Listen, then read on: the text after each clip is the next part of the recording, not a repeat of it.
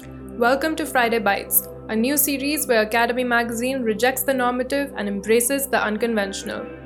Through this series of talks, we hope to drown out the din and engage with people who are approaching our current political and cultural moment with a unique and critical perspective. For this episode, Akademi Mag interviewed Swathi Shivanand from Hate Speech Beda, a collective that works to combat hate speech produced by sections of the Indian press and media. The collective recently published an intensive report titled Wages of Hate Journalism in Dark Times, which documents and analyzes the pattern of anti minority speech in Kannada media. It locates such sensational news coverage with the proliferation of corporate run media outlets that have rendered journalism largely incapable of dissenting from vested economic interests. The report also states that upper caste domination in Indian media houses heavily contributes to the production of hate speech.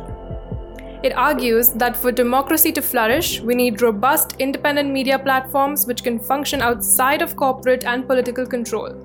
The report primarily looks at Kannada news coverage of COVID 19 and the CAA NRC protests.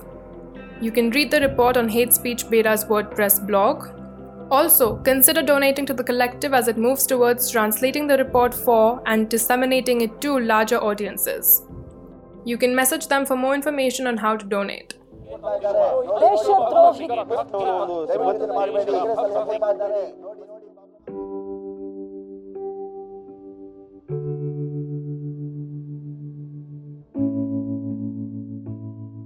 So we're from uh, uh, Hate Speech Beda, our campaign against hate speech, and we're a collective of um, comprising lawyers, uh, professionals, students, academics, and uh, researchers. Um, so we came together um, to talk about uh, media, co- uh, to discuss and uh, work on um, looking at media coverage in um, during the anti-CAA protests, and um, we were specifically concerned about the ways in which um, hate speech was spewed against uh, activists who were being arrested um, and uh, those who were protesting, particularly Muslim protesters. So uh, we began our work um, in uh, trying to activate uh, institutions, um, um, media monitoring authorities, and regulatory authorities um, to uh, ensure that you know some amount of um, um, some amount of uh, authority is exerted in terms of regulating the kind of um, media coverage of anti-CAA protests. Um, and then the lockdown happened and the Tablighi Jamaat cluster emerged as an issue. And um, so then we, uh, so we also expanded our work to look at the kind of um, uh, much more intense and escalated hate speech that happened uh, during the Tablighi Jamaat coverage. So as part from the collective, we've been filing um, complaints with uh, media monitoring authorities here in Karnataka and um, with uh, the uh, self-regulatory bodies that um, both TV and print media are part of, such as Press Council of India as well as the uh, National Broadcasting uh, News Broadcasting Standards Authority. So um, that's what we've been uh, doing as part of the collective. We've also been trying to um, uh, cultivate a presence on social media as well to um, to uh, counter the kind of hate speech that happens on social media as well. Um, and um, one of the major outputs recently has been the the wages of hate um, journalism in dark times, which um, basically tracks the coverage of anti-CAA protests and and uh, the Tablighi Jamaat cluster in Kannada media specifically so and looks at how we can define hate speech and um, uh, and how that's different from freedom of speech Great. Yeah, the report looks amazing. It's very in depth. Um, so before we get into the actual report, I just want to ask you, um, what is what was your personal uh, reason to get involved with this um, project? What did what did you see as the value behind it? Um, so uh, one of the uh, things about um, uh, uh about uh, hate speech is that uh, it's something that um, affects all of us, and we've all seen it happen within family groups, especially upper caste, upper class um, groups, WhatsApp groups. we've all been lamenting about how um, how very virulent and uh, anti-Muslim, anti-minority propaganda happens in uh, family uh, WhatsApp groups of upper caste, upper upper class uh, Hindu families. So uh, it's something that we've all encountered when it uh, begins to sort of um, you know be disseminated through things that are news reports or news articles, then it becomes then it's a clear um, escalation and intensification of anti-minority sentiment. So for me, it was both um, both being able to uh, respond to the kind of um, uh, the kind of anti-minority sentiments that happen in family WhatsApp groups, uh, but also to be able to uh, demand some kind of ethical, responsible journalism. And I was, um, I'd been a journalist before as well, so it um, it was disheartening for me to um, to see that uh, this is what has happened out of um, this a profession that's very close to my heart. Okay, so the report is is extremely intensive in its analysis, and it's um, it primarily focuses on uh, Karnataka uh, and Kannada new, TV news media especially is the is the yes. sort of primary uh, focus of research. But you, yeah. the report and the researchers do make a lot of connections um, to India, but also um, to the international uh, sort of political uh, environment right now and in the past. Um, so, but the first sort of very basic thing that even I didn't know much about before reading the report was uh, what is the legal differences between hate speech and free speech within India currently? So um, one of the things is that uh, there exists no law to uh, in India currently to uh, to which defines hate speech and regulates it accordingly. Now, if you look at the Supreme Court and its um, and the proceedings that's happening with the Sudarshan news case, it's um, uh, it brings into um, it brings into prominence this very uh, fact of um, uh, an anxiety between what is hate speech and if reg- by regulating hate speech we're uh, curbing freedom of uh, freedom of expression, free press, and um, uh, allied um, uh, aspects. So um, we, uh, for us from the collective, it's very clear that hate speech, in fact, affects the uh, affects freedom of expression. It affects free speech, um, and it's in fact um, not an argument uh, that um, that can help with uh, something like a free press. So for us, hate speech is very clearly one that uh, deval- that devalues um, um, dis- devalues uh, marginalized communities uh, and targets them um, and um, uh, and um, and delegitimizes their claim for a, for uh, as as equal citizens. Um, for us, um, it reduces, um, in this case, um, Muslims to second-class citizenship, and um, and most importantly, it also diminishes um, solidarities between communities uh, who've existed, coexisted uh, for uh, decades and even centuries. So uh, it diminishes what is um, what is an essential part of um, of the constitution, which is fraternity. So it diminishes fraternal bonds. So I think uh, so for us, hate speech is very clearly uh, distinguished from um, from free speech, and hate speech needs to be uh, regulated and and uh, in fact, we urge that um, that uh, that um, the legislature comes comes up with the definition of hate speech. Right. So yeah, that makes so that makes me think of so jo- journalists right now, especially, I guess, are under the limelight, so to speak, with this whole frenzy that Hindi news media, especially, is having around Rhea Chakraborty in a very unexplainable manner that it's unfolding. Uh, but what was especially interesting, and I think what gets lost uh, even in discussions around Hindi news media, and that was really interesting to see in the context of Kannada news media, was the patterns of ownership that dictate those decisions. That um, these decisions aren't solely just uh, an organic outgrowth. So, if you could elaborate a little on specifically the the private ownership and the, which isn't always differentiable from state ownership in Karnataka, from what I noticed in the report, where a lot of BJP politicians were owning uh, media enterprises, um, and how the consolidation of cable news that that uh, is mentioned in the report, how that happened in Karnataka. So um, it's uh, so our report talks about three factors which uh, we believe influences the production of hate speech. Uh, one is uh, ownership. The second is an excessive reliance on advertising, and the third is a caste concentration in newsrooms, uh, especially in uh, higher levels of decision making within newsrooms. Now, um, and that's that's um, these are three factors that uh, journalists we spoke to have identified uh, for us as uh, three factors that uh, that define how news gets produced in um, in Kannada newsrooms. So.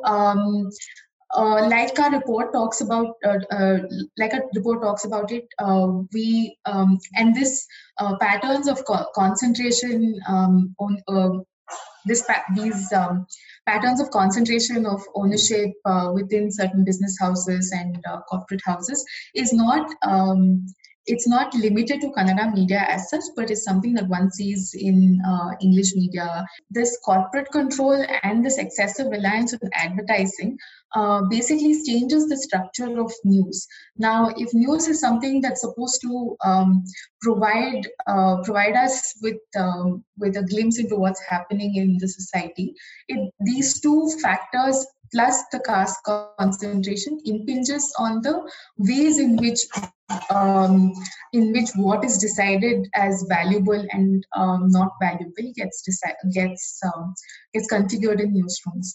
So um, so uh, these um, so so in Kannada media, for instance, we've seen that um, there's um, corporate control, but then there are also individual businessmen who are owning uh, owning certain uh, news channels, and these uh, businessmen have uh, direct uh, links with the ruling party, and um, and so I think um, it's uh, one can see that very clearly in the kind of news that is produced. For instance, um, in uh, Suvarna News, which is owned by um, by, the, uh, by Rajeev Chandrasekhar, the BJP, um, the Rajya Sabha MP from uh, from here. And um, so, yeah, so I think uh, well, that's one the those are the three things that we've identified that uh, business ownership uh, ownership of um, of uh, news media outlets by uh, business and corporate houses, the excessive reliance on advertising, which comes from government um, uh, government sources, particularly, but also from political parties, which and then the caste concentration in newsrooms, particularly of um, one subcaste uh, of Brahmins called the Havya caste in Kannada newsrooms. All three of them um, have uh, have uh, impact the way in which news gets uh, covered in um, in Kannada media? Um, yeah. So uh, also, what was um, really important, I think, uh, that the report did was make very direct connections between um, Godhra 2002 is one um, connection uh, with Delhi that the report makes um, of the Gujarat riots and the role that uh, publications, uh, even pamphlet distribution and production played in inciting um, the Gujarat riots of 2002. And also between uh, the Rwandan genocide and these more sort of global um, historical examples that we we can yeah. point to to be able to talk about what's happening today as well within India. Um, and so, sort of one question I had was how because there were um, incredibly complicated uh, protests and riots that took place within Bangalore during the lockdown period itself, on how you can sort of, if you can contextualize for the uh, audience watching this, what exactly the role that uh, media played in those um, sort of uh, violent moments in the past few months in Bangalore. Yeah, so um, that's uh, one of the things that I would like to say here is that one of the uh, a key argument in our report is that um, hate speech uh, is one step in the process towards um, towards some towards a crime towards the crime of crimes. This is a crime against humanity which is genocide. So um, that's um, so what hate speech does uh, is over time normalize hate to such an extent that um, calls for economic and social boycott um, and and towards the end even call for a genocide becomes not just thinkable but also sayable.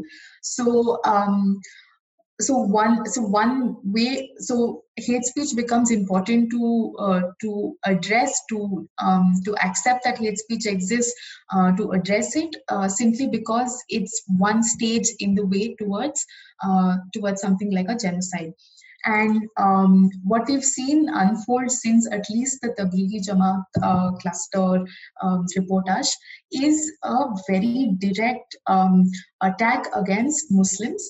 And this attack against Muslims in um, in the uh, in Kannada media essentially draws on very on very strong, powerful stereotypes that um, were previously limited to to a Hindu right uh, discourse and uh, that world has now become normalized. So um, if you see the uh, violence against um, the the kind of uh, reportage on the vandalism in in Padarayanapura, and then later now in August um, the um, the mob violence in DJ Halli and KG Halli, um, it Kannada media provides absolutely no context to these um, to these um, incidents of um, vandalism and uh, mob violence. Uh, it presents them as um, as something that's inherent to a community, and um, and claims that um, uh, that this uh, community is a threat to the nation. Uh, and this is very and this is outrightly uh, said they you you if you watch kannada media they will it's very common for anchors to presume a hindu identity and say things like um, uh, uh you know our, we hindus don't uh, don't get agitated when our gods are um, when our gods are abused and uh, and mistreated etc but why so why do these communities get so upset over something that happens on social media? So we've seen that from the Tablighi Jamaat clusters coverage, it has become much more uh, accelerated, intensified for Kannada anchor news anchors in particular to assume a Hindu identity, to act as if there's Hindu uh, spokespersons and not not not journalists who are asking difficult questions of the state um, or of um, or of the police, but rather that um, you you end up like creating uh, provocative statements about how a community why is this community repeatedly indulging in violence why is this not uh, why are they not um, uh, adhering to law, etc., etc. So, uh, so there seems to be like uh, there seems to be a very clear targeting of a community that's happened. Yeah, and I think that there's also something to be said um, about that. One of the purposes that this kind of coverage also serves is to drown the fact that there are uh, Tablighi, Tablighi Jamaat members who are still incarcerated for for supposedly spreading the virus, and so those reports get sort of um, hushed, yeah. and no one actually pays attention to the that, and yeah. then it, this becomes the sort of focus of the journal, journalist. Yeah, in fact, I would like to say that um, I, if you notice the kind of coverage of uh, Kannada media you after the DJ Halli violence, DJ Halli KG Halli violence, you will see actually that. Um, that the initial, uh, the first couple of days is when uh, news channels begin to make a link with um, with terrorist organizations. Although there's absolutely no evidence for it. In fact, if you look at news if you look at the way in which the investigations are going, there seems to be much more a local, localized, um, it's a localized event of violence. So even a fact-finding committee by a fact-finding report by like independent citizens of Bangalore have said that this is a lo- like localized event of violence. But um, but the way in which they covered uh, the news media covered it and um, it they almost seem to be goading the goading the state government to take much more severe actions. So one can even assume, one can even argue that this kind of UAPA charges against some of the uh, some of the people who've um, uh, who've been charged with, uh, who've been arrested with the DJ Halli violence, could possibly be because of the kind of coverage that Kannada media has um, has done. And this, and the things like, I, would like to go back to this one point about how I was saying about um, how they they don't seem to provide the context for um, for e- either of the violence. In Padarayanapura, uh, it's a lower middle class locality where people um, whether the after the Tablighi Jamaat coverage, um, several uh, like it's a predominantly Muslim locality, and, um, and again a fact-finding report found that there was severe anxiety in that in, in the locality about how um, about how they might be treated in um, in uh, isolation centers in quarantine centers and how there was a lack of uh, systemic systematic information about what is what is going to happen to people once they are quarantined once they're isolated there wasn't even clear information about when they will be taken to uh, to these centers.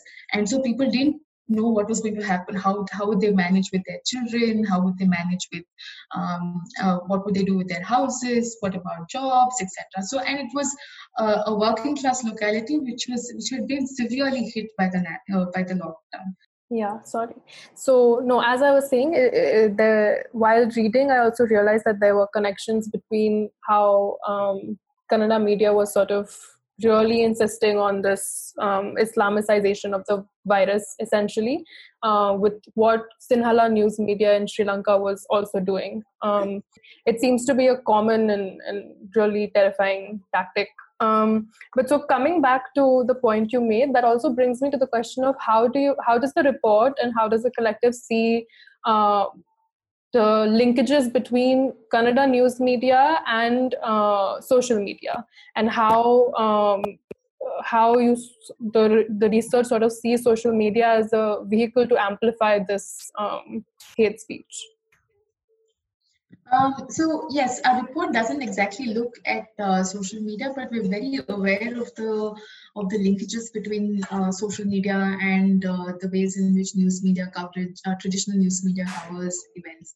So um, one of the things that um, that happens with that we've noticed during the Tablighi Jamaat coverage, especially, is that um, uh, right-wing politicians uh, put up tweets um, in on their uh, on their official Twitter handles, and um, and um, they claim they, they claim, they've claimed um, Corona jihad. They have claimed um, they've asked for um, for, uh, for people who are for Tablighi Jamaat members who apparently are not coming forward for testing to be shot. Uh, that they're anti-national, and this is uh, and this gets covered in uh, traditional news media particularly in tv channels but also in newspapers as um, as reporters. So um, saying that say um, uh, someone like shobha karandlaje who called it corona jihad um, she get her tweet gets um, gets reported in uh, news media without providing any sort of context to to the uh, to the viewer or the reader uh, saying that um, this MP has said X, Y, Z things. Um, but uh, is this um, what is this hate speech? Is, is, this person known to be making controversial remarks? Has she been pulled up earlier for such remarks? These kind of um, these kind of framing of these very obvious instances of hate speech uh, as hate speech or as something that's condemnable don't appear in news reports. So it seems almost as if um, it's it seems obvious. It seems um, in on first glance like a neutral sort neutral reporting of something that an MP or an MLA has said, but uh, but um, it allows for um, it allows for it to be amplified through the traditional news media in some sense uh, for those who are not uh, part of social media. So um, somebody like somebody will get to know what Shobha Karandlaje has said on her Twitter. Um, and uh, it gets amplified in this direction as well. So uh, without providing context about how it's either how it's simply something like an adjective like controversial is also not used.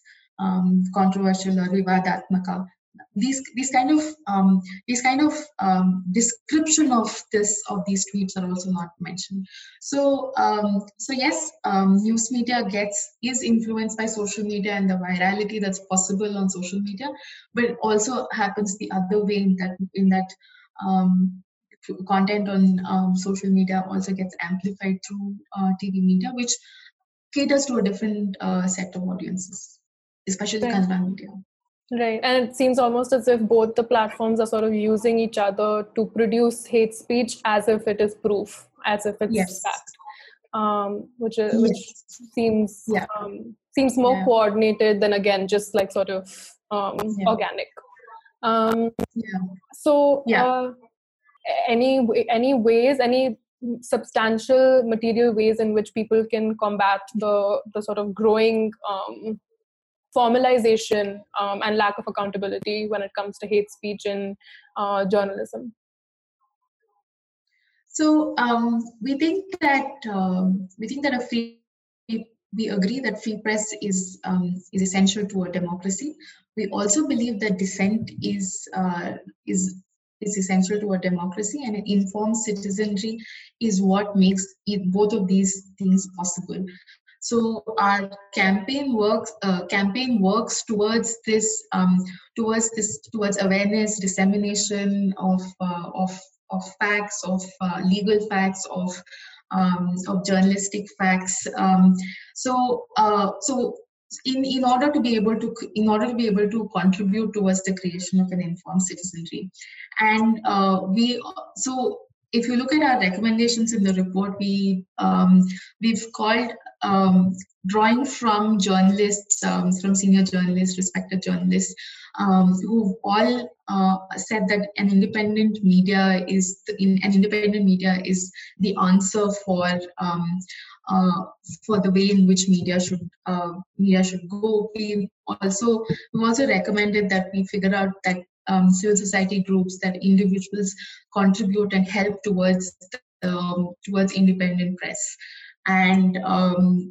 and uh, and we also believe that uh, civil society groups must come together, and there are several groups across the country working towards uh, combating hate speech, uh, towards holding uh, self-regulatory bodies such as the PCI and NBSA accountable to um, to this to the kind of um, coverage that happens in uh, in news media. So, um, as part of the campaign, we hope we want to amplify and be involved in such kind of efforts to um, ask the media to be responsible to uh, stick to journalistic principles and ethics and to provide uh, to provide uh, commentary on um, on uh, when when when something is hate speech and when something is vilification. Um, it's not uh, we don't we we we don't want um, we don't want some, some we don't want hate speech to be passed off as simply neutral objective reporting of facts but um, facts when when hate speech happens you need to provide the perspective that this is hate speech. And we believe that um, that media uh, media houses really need to introspect about uh, about what is passing off as news. And we believe that they need to account for um, we, they need to come up with guidelines on how they will report on social media um, social media coverage social media content which which is which can be hate speech. Um, and but most importantly we also believe that um, that uh, marginalized targeted uh, and uh, minorities in particular need to find space you know, within newsrooms um, within self-regulatory bodies, within uh, within state uh, monitoring uh, committees, uh, and um, these uh, these um, these constituents uh, of um, these constituents need to be um, need to be present in all of these forums and um, to be and to to to lead in some sense the the demand for an ethical journalism.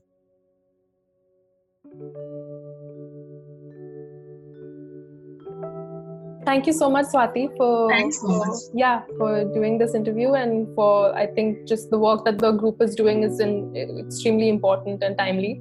Thank you for getting in touch and uh, for helping amplify the.